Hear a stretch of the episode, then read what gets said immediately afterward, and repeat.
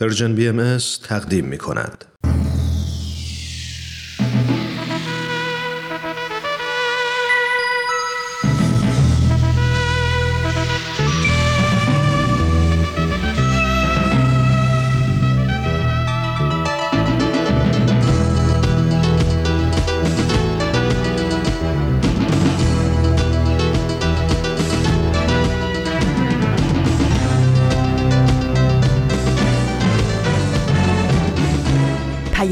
دوست. برنامه ای برای تفاهم و پیوند دلها.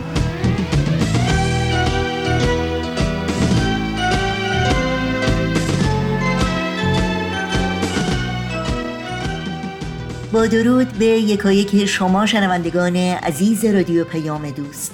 بهترین ها رو براتون آرزو داریم و امیدواریم تندرست و ایمن باشید و با دلگرمی و امید اوقاتتون رو سپری کنید.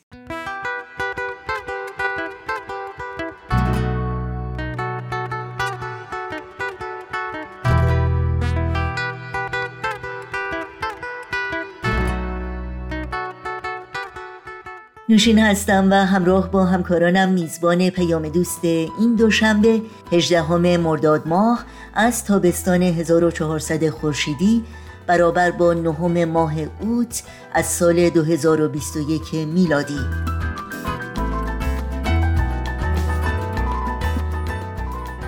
برنامه ها رو با این روزها آغاز می کنیم بعد از اون با بخش تازی از مجموعه در تب و تاب انتخاب همراه خواهیم شد و در پایان هم گوش هوش میدیم به برنامه اکسیر معرفت. امیدواریم از همراهی با همه بخش های پیام دوست امروز لذت ببرید. تماس با ما رو هم فراموش نکنید. ایمیل آدرس ما هست info at persianbms.org شماره تلفن ما 001 703 671 828 828 و شماره ما در واتساپ هست 001 240 560 24 14 در شبکه های اجتماعی هم برنامه های رادیو پیام دوست زیر اسم Persian BMS در دسترس شماست. از شما دعوت می کنیم مشترک رسانه ما باشید و نظرها و پیشنهادهای خودتون رو با ما در میون بگذارید. آدرس تماس با ما در پیام رسانه تلگرام هست at persianbms contact. برای اطلاعات کامل راه های تماس با ما و اطلاعات برنامه های رادیو پیام دوست و برنامه های دیداری سرویس رسانه فارسی بهایی. سریع به صفحه تارنمای ما persianbahaimedia.org بزنید و این اطلاعات رو جستجو کنید.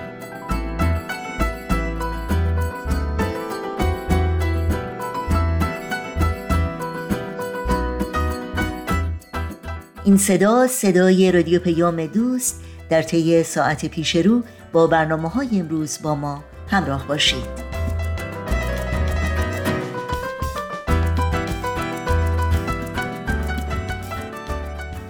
این روزهای امروز متن کوتاهی است از سایت بهایان ایران در مفهوم زندگی یک پارچه که با الهام از این آموزه بهایی نوشته شده.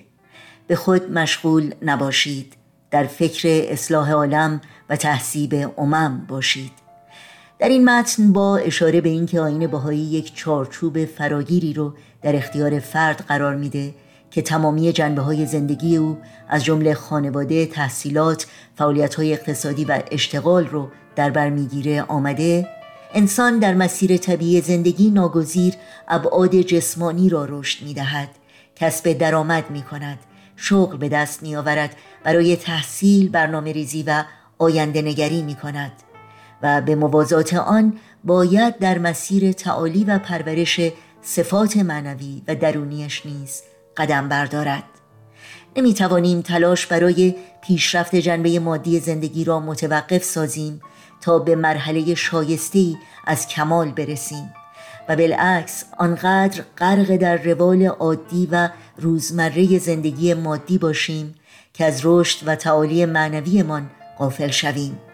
باید بیاموزیم که زندگی خود را به نحوی اداره کنیم که جنبه های مختلف آن مکمل یکدیگر باشند. به بیان دیگر باید تلاش کنیم پیشرفت معنوی خود را از سایر امور زندگی مانند ازدواج، تشکیل خانواده، تحصیل، امرار معاش و دیگر مسئولیت های اجتماعی جدا نبینیم. بلکه آنها را جنبه های به هم مرتبط و به هم پیوسته یک مجموعه یک پارچه در نظر گیریم. زندگی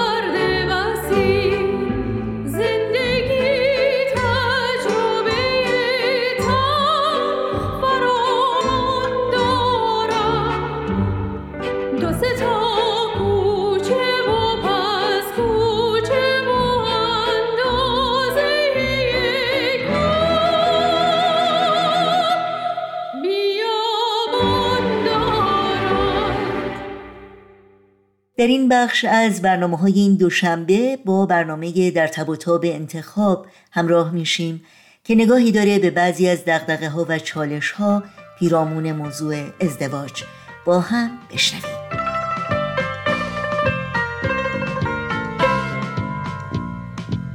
در تب و تاب انتخاب.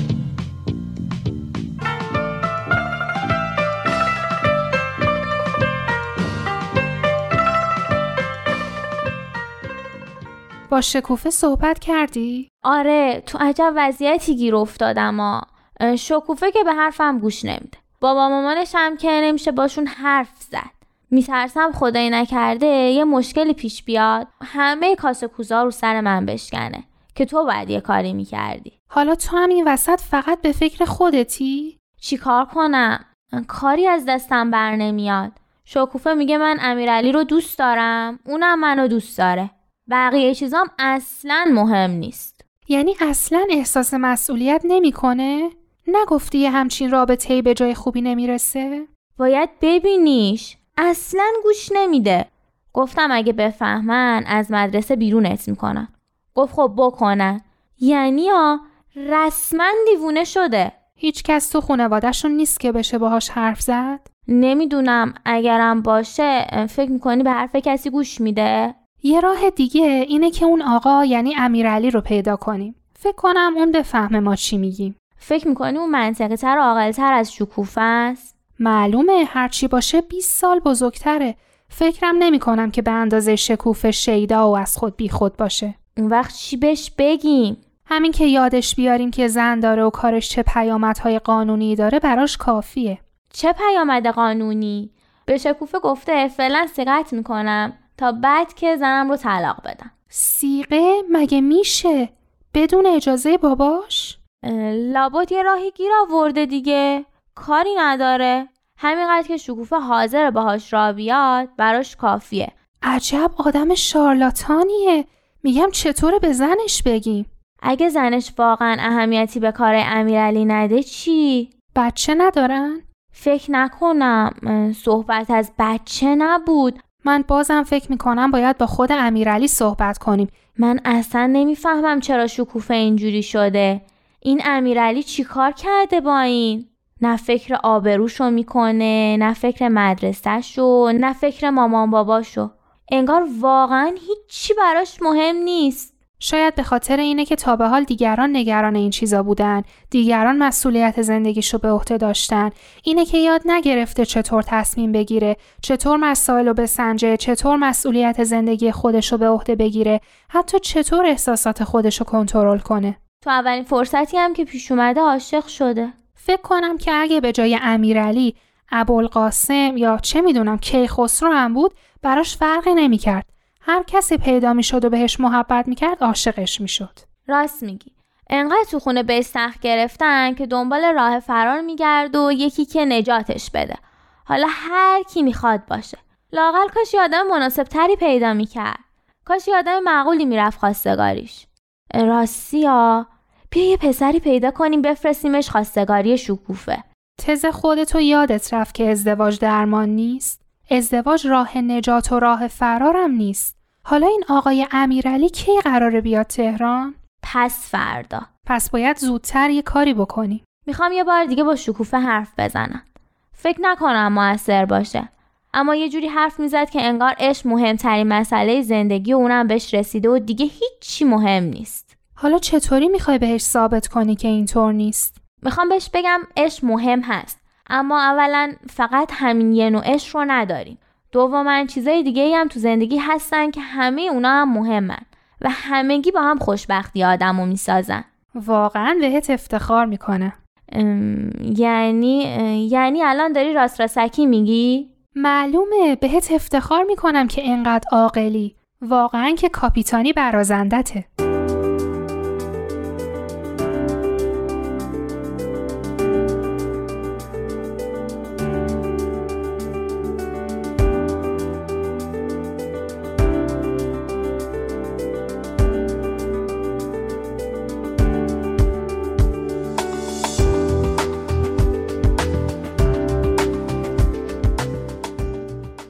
مقاله که دادی مال باهایی ها بود.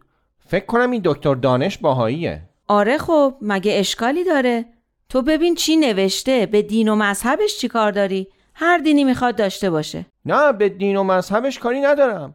اتفاقا بعضی حرفایی که زده بود حرف حساب بود. مثلا کدوم؟ این که گفته بود عشق مراحل مختلفی داره و از مراحل کودکی و نوجوانی و بزرگسالی میگذره. اینش خیلی تازه بود. تحلیل های جالبی هم داشت از داستانهای شیرین و فرهاد و رومئو و جولیت. همین که میگه عشق شیرین و فرهاد مثل عشق کودکی و عشق رومئو و جولیت مثل عشق نوجوانی؟ آره میگه عشق شیرین و فرهاد عشق کودکیه چون یه طرف هست. یکی عشق میده و یکی عشق میپذیره. با اینم که میگه فرهاد جوون خرفتی بوده موافقم. که چی که بابای دختره بگه برو کوه و جابجا کن اونم واقعا بره کوه و جابجا کنه. درست یادم نیست در مورد رومئو و جولیت چی میگه. میگه عشقشون مثل مرحله نوجوانی پر از بحران و آشفتگیه؟ نه میگه رومئو و جولیت مثل نوجوانا برای اینکه خودشون رو ثابت کنن با همدیگه رقابت می‌کنن. درسته. رقابت سر اینه که کی کیو بیشتر دوست داره. آخرش هم دوتایی به خاطر این رقابت سر خودشون رو به باد میدن. عشق کودکانه و نوجوانانه رو خوب فهمیدم.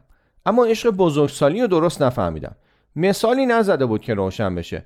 گفته بود برین خودتون خلقش کنین. اتفاقا اصلش همون عشق بزرگسالی بود. من خیلی خوشم اومد. میگه عشق بزرگسالی عشق دو طرفه که بر اساس برابری و تشویق و عدالت شکل گرفته. یه چیز خوبی که گفته بود این بود که زن و شوهر لازم نیست تو همه موارد توافق داشته باشن. حتی طرز فکرشون هم با هم فرق بکنه اشکالی نداره. مهم این عدالت هست. اینو باید به س... باید بسپارم به خاطر باید بسپارم. اینکه مجبور نباشی روی همه چیز با طرف مقابل توافق داشته باشی خیلی کار راحت تر می‌کنه. نزدیک بود سوتی بدم. یعنی میگی عدالت از توافق آسونتره؟ فکر نکنم. عدالت تو دادگستری که نیست. می‌خواد بگه زن و شوهر باید فرصتهای مساوی برای رشد و پیشرفت و رسیدن به شایستگی داشته باشن. جملش قشنگ یادمه. خب این یعنی اینکه خانومه بتونه درس بخونه. اگه خواست سر کار بره یا اگه اهل علم یا هنر و ادبه بتونه فعالیت های خودشو داشته باشه. یا اصلا تو فعالیت های اجتماعی شرکت کنه. اینطور نباشه که آقای نظاره. برای چی نظاره؟ کیه که از یه همسر شایسته و با کمالات بدش بیاد؟ اونی که می‌خواد همیشه نسبت به زنش بالاتر باشه و از شایسته تر بودن زنش میترسه.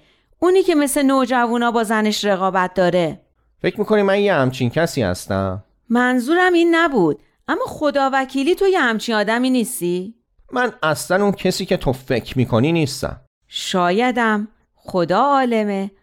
باورم نمی‌شد واقعا این مقاله رو بخونی. ولی خوندی. شاید کارهای دیگه ای هم ازت بر بیاد.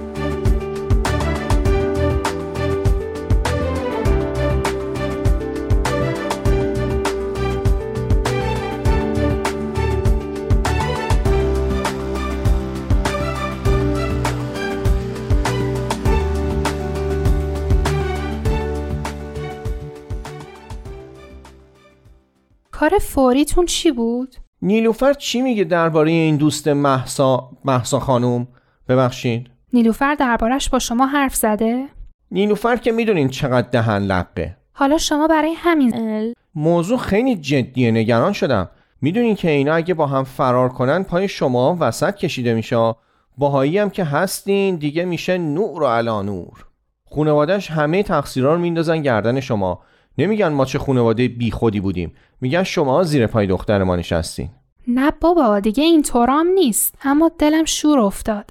محسا می‌گفت میترسم همه کاسه کوزه ها رو سر من بشکنن. نکنه واقعا همین طور بشه. به نظر من بریم به خانوادهش بگین. دیگه خودشون می‌دونن. لاقل بعدا نمی‌تونن تقصیر رو گردن شما بندازن. آخه این دوستش بهش اعتماد کرده. اگه خدای نکرده باباش یه بلای سرش بیاره چی؟ محسا میگه همه کاری ازش برمیاد. ما فکر کردیم بریم با اون آقا صحبت کنیم. فکر کنم اون بیشتر حرف حساب سرش بشه. مگه می‌دونین کیه و کجاست؟ محسا یه چیزایی می‌دونه. آقاه یه شغلی تو آموزش و پرورش اصفهان داره. تو بخش ورزش آموزشگاه ها میشه پیداش کرد. اسمشو هم محسا می‌دونه. شماره گوشیشو به من بدین. من خودم باهاش صحبت می‌کنم. شما؟ شما چی می‌خواین بهش بگین؟ من می‌دونم چی بهش بگم که بره و پشت سرشم دیگه نگاه نکنه. آخه ما که مطمئن نیستیم چه نیتی داره. اگه نیت خوب داشت که می‌رفت اول تکلیف خودشو با زنش معلوم می‌کرد بعدم میومد مثل آدم خواستگاری. نه اینکه با یه دختر 16 17 ساله اه ببخشینا با یه دختر نفهم قرار بذاره. راست میگین. اما آخه شما به چه بهونه ای می‌خواین باهاش صحبت کنین؟ میگم پسرموشم پسر خالشم چه می‌دونم یه کسی هستم دیگه. بهش ربطی نداره من کی هستم. اصلا بهش میگم وکیلم می‌خوام بکشونمش دادگاه. آبروی خودش و اون خانم بیخبر از همه جاشو ببرم. اینکه شما باهاش حرف بزنین خیلی هم فکر بدی نیست. به شرطی که کار به خشونت و دعوا و مرافعه نکشه. قول بدین که بدون عصبانیت و منطقی باهاش صحبت کنین. شاید احتیاجی به این حرفایی هم که گفتین نباشه. شاید همین که بفهمه نمی‌تونه دختر مردم و گول بزنه و بدبخت کنه بستش باشه. قول میدین؟ من هر قونی که شما بخواین میدم. می‌دونین که چشم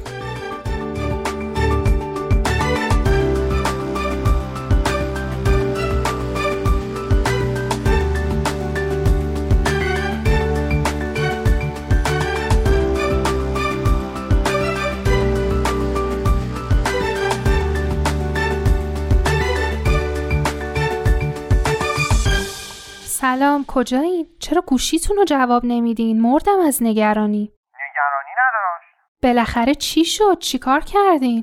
هیچی. شماره تلفن که دادین زنگ زدم باهاش قرار گذاشتم. تازه رسیده بود تهران. همونجا نزدیک ترمینال باهاش قرار گذاشتم. چی بهش گفتین که حاضر شد باهاتون قرار بذاره؟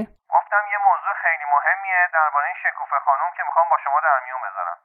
اول که ناکس منکر شد که شکوفه کیه و من اصلا شکوفه نمی‌شناسم و از این حرفا. عجب حقه بازیه. آره بابا. ولی من بهش گفتم همه چیزو می‌دونم و به نفع خودشه که منو ببینه. وگرنه جور دیگه ای اقدام می‌کنم. واقعا هم تصمیم گرفته بودم که اگه این جواب نداد به مسئولیت خودم برم با خانواده شکوفه حرف بزنم. خب چی گفت؟ گفت که شکوفه بهش گیر داده و قسم و آیه که چند بار بهش گفتم من متعهلم و درست نیست.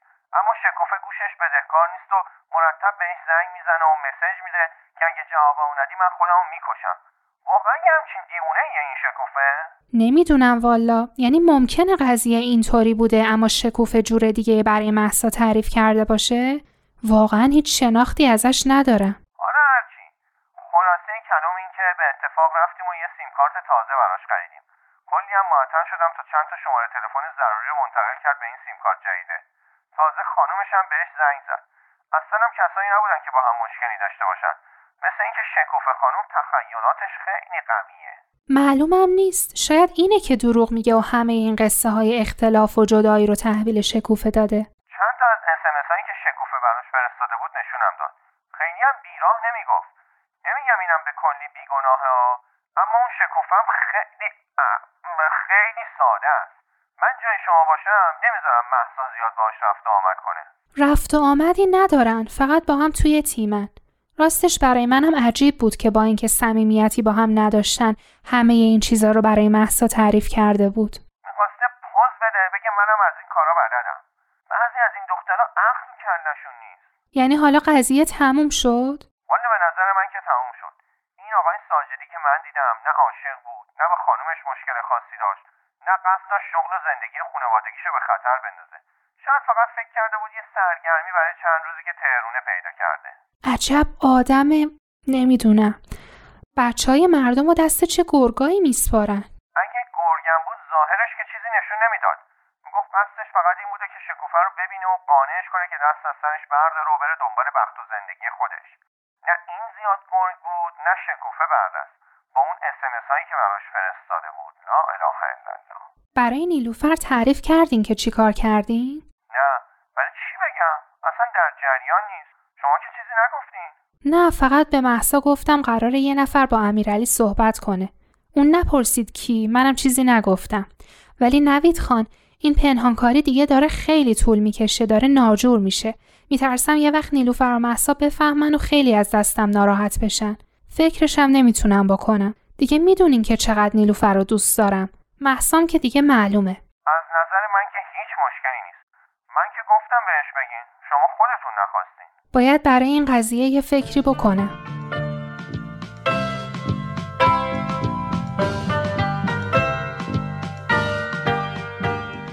برنامه این هفته در تب و تاب انتخاب بود که از رادیو پیام دوست تقدیم شما شد. یادآوری کنم که همه برنامه های رادیو پیام دوست پادکست برنامه ها و همینطور اطلاعات راه های تماس با ما رو می‌تونید در صفحه تارنمای سرویس رسانه فارسی باهایی persianbahaimedia.org جستجو کنید. آه زندگی منم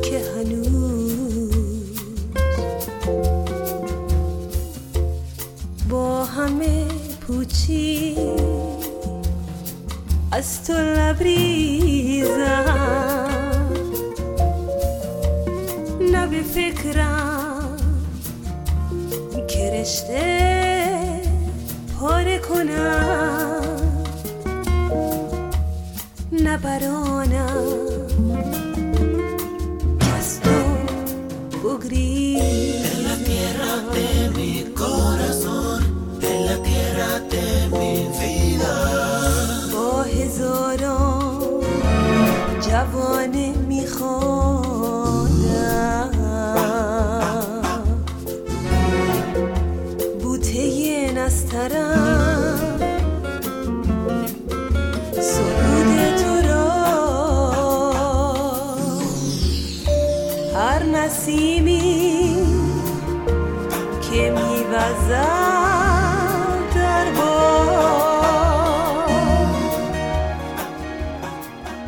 همراهان خوب رادیو پیام دوست برای دریافت خبرنامه سرویس رسانه فارسی باهایی از شما دعوت می کنم به صفحه نخست وبسایت ما persianbahaimedia.org مراجعه کنید و با وارد کردن ایمیل آدرس خودتون در قسمت ثبت نام در خبرنامه اول هر ماه در جریان تازه ترین برنامه های دیداری و شنیداری و مقالات منتشر شده قرار بگیرید. اکسیر معرفت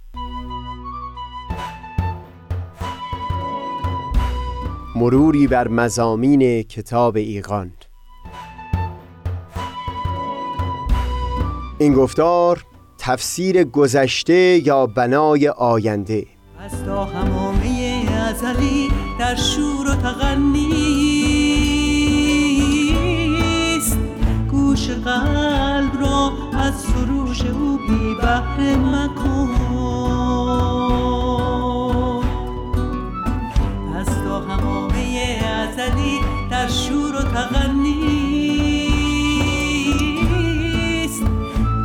قلب را از سروش او بی بهره مکن. گوش قلب را از سروش او بی بهره مکن.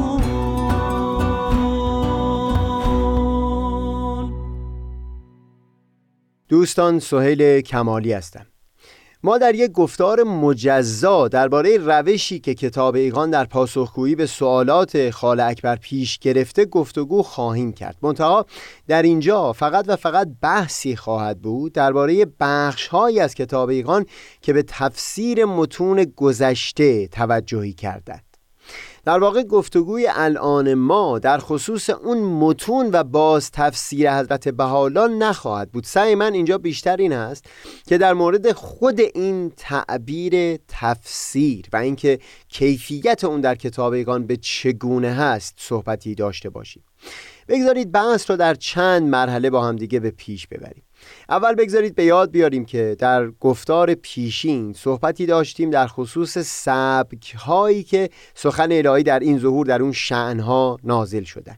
درباره آثاری که در این ظهور به شعن تفسیر نازل شدن مختصرا بیان کردیم که ظهور الهی در عصر جدید قصدش به هیچ وجه تفسیر و توضیح متون آسمانی در دورانهای پیشین فقط به نیت شفاف سازی اون متون نیست. و لذا اگر به تفسیر اون متون روی میاره قصدش انتقال معانی نو درخور و شایسته این بره از تاریخ بشری هست و اون تفسیر رو بستری برای بیان این معانی قرار میده.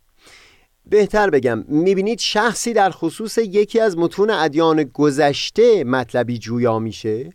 در پاسخ به اون سوال در این حالی که عنایتی به مقصود شخص مخاطب می‌کنن اما سخن را از اون حد فراتر می‌برند و دیدگاه هایی که مربوط به ظهور جدید هست رو در قالب اون تفسیر با مخاطب در میون می‌گذارند بر این اساس تفسیر فقط یک سبک هست برای اینکه بتونن منویاتی رو با مخاطب در میون بگذارن که سطح آگاهی اونها رو از درجه‌ای که در ادوار پیشین منظور نظر بوده به سطحی تعالی بده که در این دوره از تاریخ بشر مطلوب و خواستنی هست.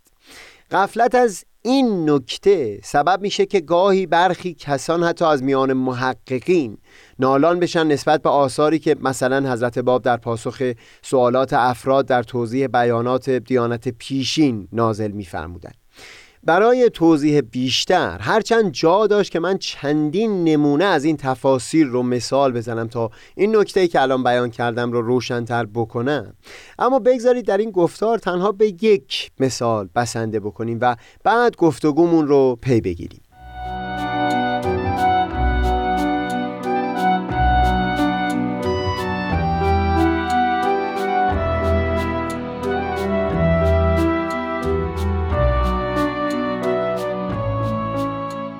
به عنوان مثال مخاطب درباره آیه‌ای در قرآن سوال می‌پرسه که فرموده رومیان شکست خوردن در نزدیکترین سرزمین ولی بعد از شکستشان در ظرف چند سالی به پیروزی خواهند رسید.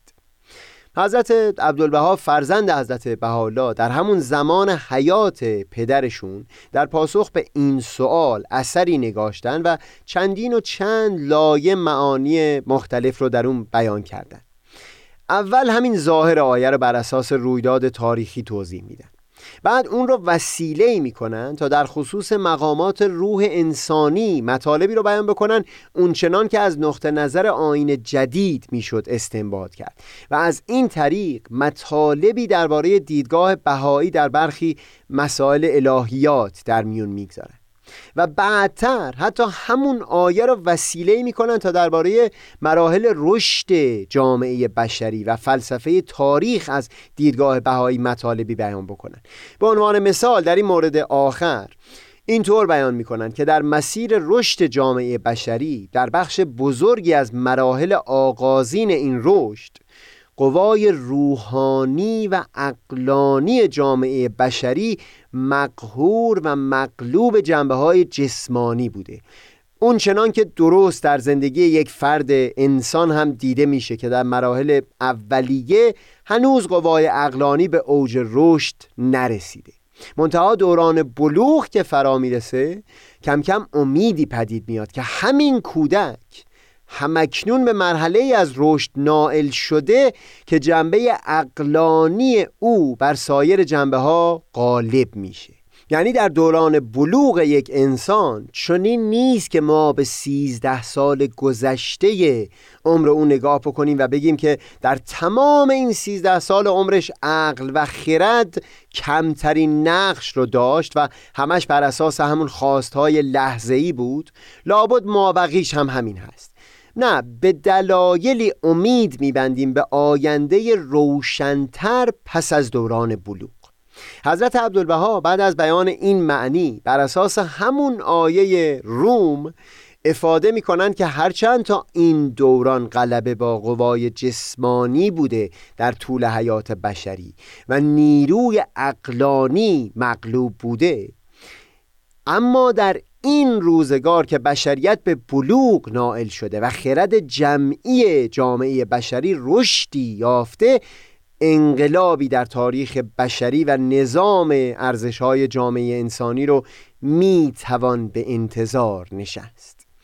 این دیدگاه که از دل این آیه بیرون کشیدن در واقع یکی از عمیقترین معانی هست که در این ظهور جدید بیان شده و نمود اون رو میشه در بسیاری اصول از جمله اصل برابری حقوق زنان و مردان مشاهده کرد. اینکه در بیان دیگری به این مضمون فرمودند که در قدیم دنیا با زور و قصاوت و قوت اداره می‌شد و مرد چون قویتر و زورمندتر بود زن رو به حاشیه تاریخ رونده بود. اما امروز قوه اجبار رو به ازمهلال هست و هوشیاری و فهم و فراست فطری و صفات روحانی مثل محبت و خدمت که در زنان ظهور شدیدتر هست رو به استیلا و غلبه هست. پس این دور جدید شعونات مردان را بیشتر آمیخته با کمالات و فضائل زنان خواهد کرد و اگر بخوایم درست بیان بکنیم دورانی خواهد بود که این دو عنصر در تمدن عالم میزانشان بیشتر تعادل و توافق خواهد یافت.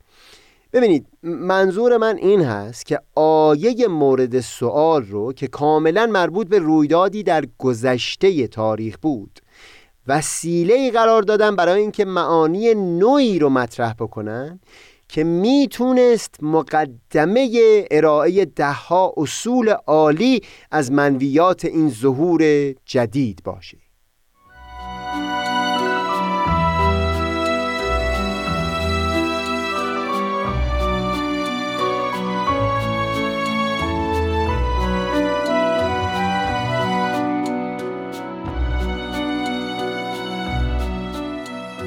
بگذارید این بحث رو از یک دریچه دیگه هم پی بگیریم.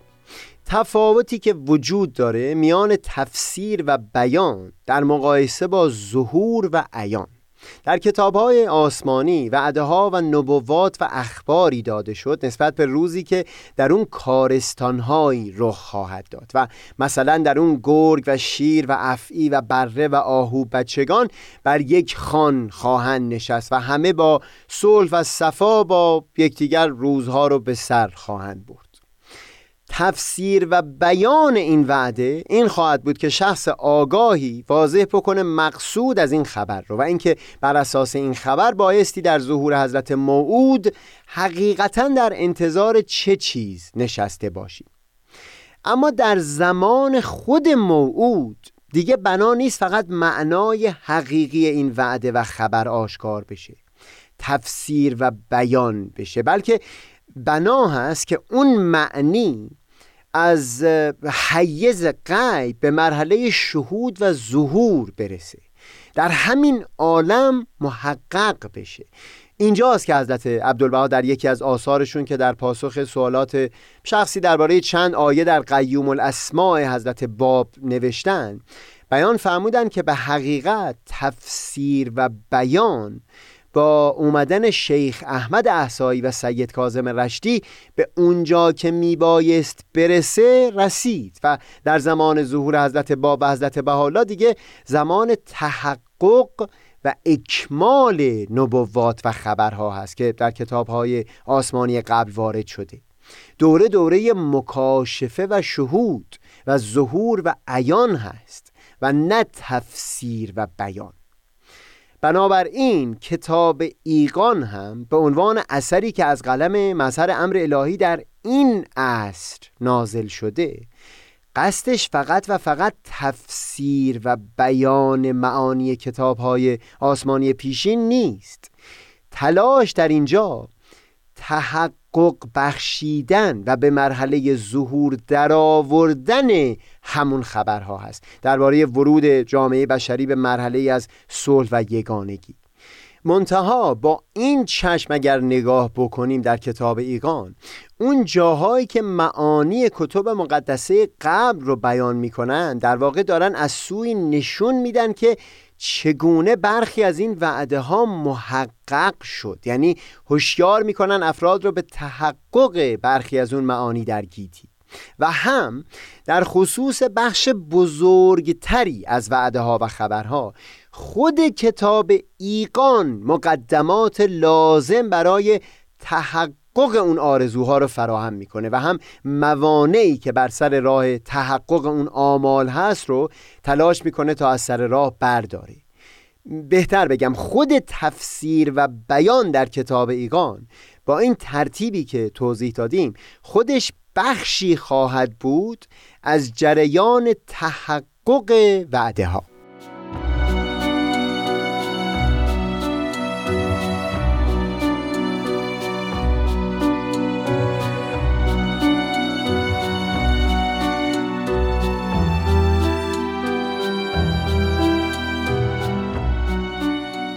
دکتر کریستوفر باک نویسنده کتاب رمز و راز که تماما درباره کتاب ایگان هست و خوشبختانه به دست دوست فاضل آقای خسرو دهقانی ترجمه شده. نکته بسیار دلنشینی رو در همین رابطه بیان می‌کنه اینکه کتاب ایگان درست است که سعی کرده کلیدی به دست بده برای گشودن یک دریچه جدید و یک جهانبینی بدی و کلا خلق یک مدنیت تازه. منتها باید هوشیار بود که خود کلید هم همواره بخشی از در هست. این بخش از صحبت شاید یه قدری عجیب به نظر بیاد. ببینید کتاب ایگان کلیدی بود برای گشودن دربی که ظاهرا بنا بود باز بشه به سوی فهم گذشته و متون ادیان گذشته تاریخ. منتها دربی که توسط این کلید باز شده به واقع ورودی بود به سوی آینده. در اون آینه ای که بنا بود در اون گذشته گنگ و مبهم به نحو شفافتری منعکس بشه در واقع آینده تاریخ خلق شده تصویر شده گوشه ها و حتی جزئیاتی از اون آینده بر اساس همین باز تفسیر گذشته رسم شده. بر روی یک نکته دیگه که پیشتر اشاره کردم هم اینجا تاکید بکنم و بگذرم. اینکه خلق کردن و رسم کردن آینده در کتاب ایگان بدون باز تفسیر گذشته شدنی نبود. برای اینکه یگانگی و صلح در میون فرهنگ‌های مختلف رو پدید بیارن بر اساس متون خود اون فرهنگ‌ها و ادیان یک آینده ای رو ترسیم کردند و به وضوع نشون دادن که این آینده مشترک هست بین همه اونها.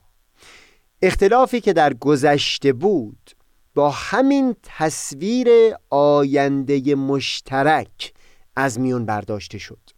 به این ترتیب خود تفسیر و بیان در کتاب ایقان و اون باز تفسیر گذشته بخشی بوده از جریان بنا نهادن و ساختن یک آینده مشترک. آینده ای که در اون میشه امید و به اینکه هزاران سال جنگ و اختلاف در جامعه انسانی جای خودش رو به فرهنگ صلح و یگانگی بده.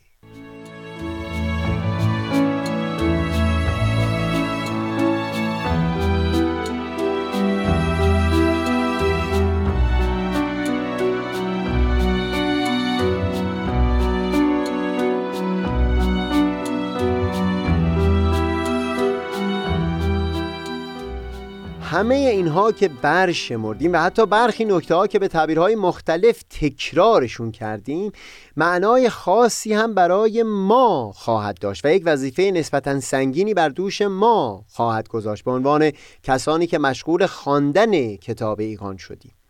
معنای ضمنی این نگاهی که در بالا توصیف کردیم این هست که خود ما که در این روزگار در مواجهه با کتاب ایگان یعنی کتابی از قلم پیامبر الهی در این عصر قرار گرفتیم همین خود ما هم درگیر هستیم با جریان بنا نهادن آینده و ساختن تاریخ. دیگه جریان فقط فهم و بازخانی گذشته نیست. همین خود ما ورقهایی از تاریخ هستیم. تاریخ ساز و نه فقط تاریخ خان تاریخ رو به دقت می‌خونیم الگو هم می‌گیریم از بینش گذشتگان اما باز این خود ما هستیم که میشیم موضوع چند ورقی از تاریخ. بخشی از تاریخ رو می‌سازیم. بینش های این چنینی که در کتاب ایگان بر اساس کتاب های مقدس بیان میشه بسا بیان این هست که آیا این چند ورق رو شایسته است که چگونه بنویسیم به عنوان مثال اتحاد شیر و گرگ و افعی و بره و آهو اگر معناش برداشته شدن اختلاف از میون گروه های متضاد و جمع اون در سایه یک معنای وحدت بخش هست اونگاه این خود ما هستیم که بنا هست تعبیر این آرزو و تحقق این وعده باشیم مقصودم اینه که الان که آغاز این سفر در مطالعه کتاب ایقان هست شاید عالی ترین هوشیاری این هست که ما خودمون بایست نقشی ایفا بکنیم در تحقق وعده های کتب مقدسه. فرق هست بین اینکه به کمک کتاب ایگان معنای کتب مقدسه قبل رو فهم بکنیم با اون هوشیاری که تلاش بکنیم تا خودمون محل ظهور و تحقق همون بیانات باشیم.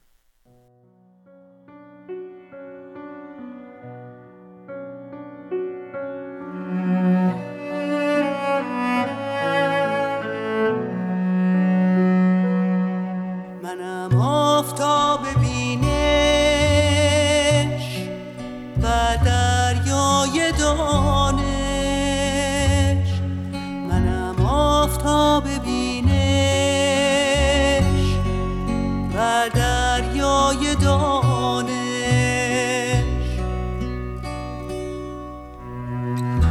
پژمردگان را